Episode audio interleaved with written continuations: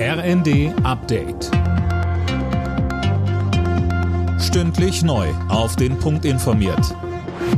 Ich bin André Glatzel. Guten Abend.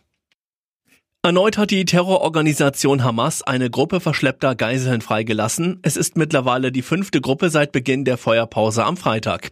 Silas Quiring berichtet. Zwölf Geiseln wurden am Abend an das Rote Kreuz übergeben. Im Gegenzug will Israel dreißig weitere palästinensische Häftlinge entlassen. Nur wenige Stunden vorher hatten Explosionen im Norden des Gazastreifens für Aufruhr gesorgt. Beide Seiten hatten sich gegenseitig beschuldigt, die Feuerpause gebrochen zu haben. Zur sofortigen Eskalation scheint das offensichtlich nicht geführt zu haben. Ob die Feuerpause vor dem Ablauf am Donnerstagmorgen aber erneut verlängert wird, bleibt offen.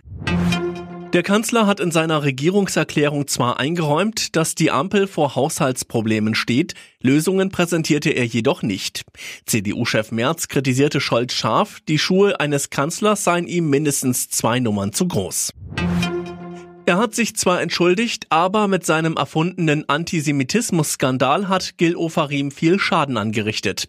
Christiane Hampe fasst die Reaktion zusammen. Beim Zentralrat der Juden hieß es, neben der Öffentlichkeit hat der Musiker auch die jüdische Gemeinschaft belogen. Der Leipziger Oberbürgermeister Burkhard Jung sagte, der Image-Schaden für die Stadt Leipzig und für die Menschen in ganz Ostdeutschland sei immens.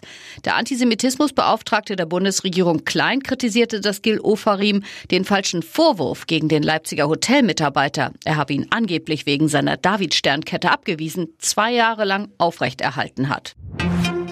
Der Kapitän des F C Bayern bleibt an Bord. Manuel Neuer hat seinen Vertrag bei den Münchnern verlängert. Der siebenunddreißigjährige bleibt damit zwei weitere Jahre bei den Bayern. Auch der zweite Torwart Sven Ulreich hat verlängert.